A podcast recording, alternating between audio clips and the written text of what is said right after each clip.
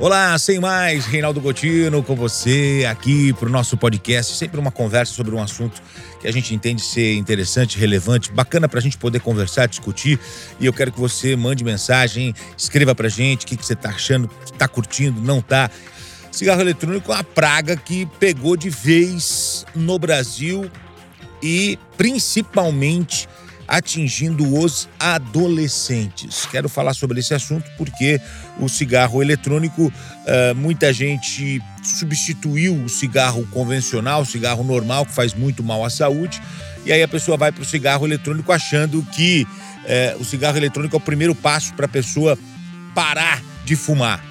Primeiro ponto, o cigarro eletrônico é tão viciante quanto o outro cigarro.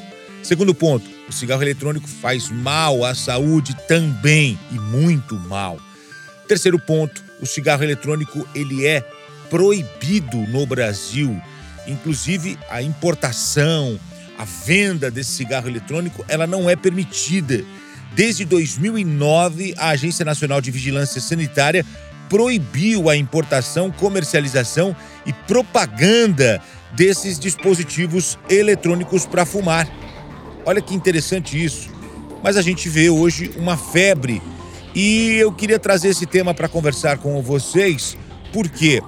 Porque muitos adolescentes estão é, utilizando cigarro eletrônico como uma forma de interagir ali, como uma forma de, de se sentir eh, fazendo parte de um grupo, aquela coisa do pertencimento, eu pertenço a essa, a essa turma, a esse grupo, eu tenho que ter um cigarro eletrônico, e isso virou uma febre com garotos e garotas levando o cigarro eletrônico nas mochilas é, é, para utilização dentro da escola em vários momentos, no intervalo de aula, uh, na hora uh, do recreio, que é aquele intervalo, né, um, um pouco mais de tempo é, entre uma aula e outra, pós-aula, na hora da entrada.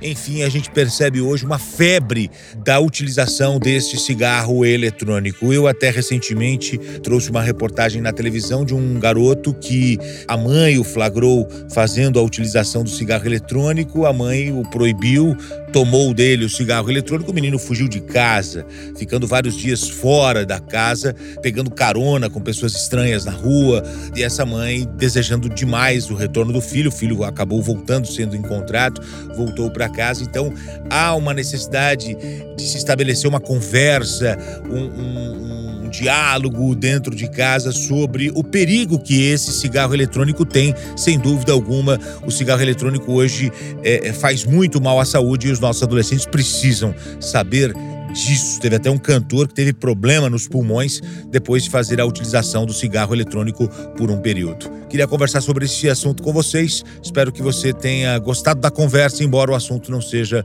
muito agradável. Obrigado. Grande abraço para você. Eu sou Reinaldo Gotino. Sem mais é o nosso podcast. Valeu, minha gente.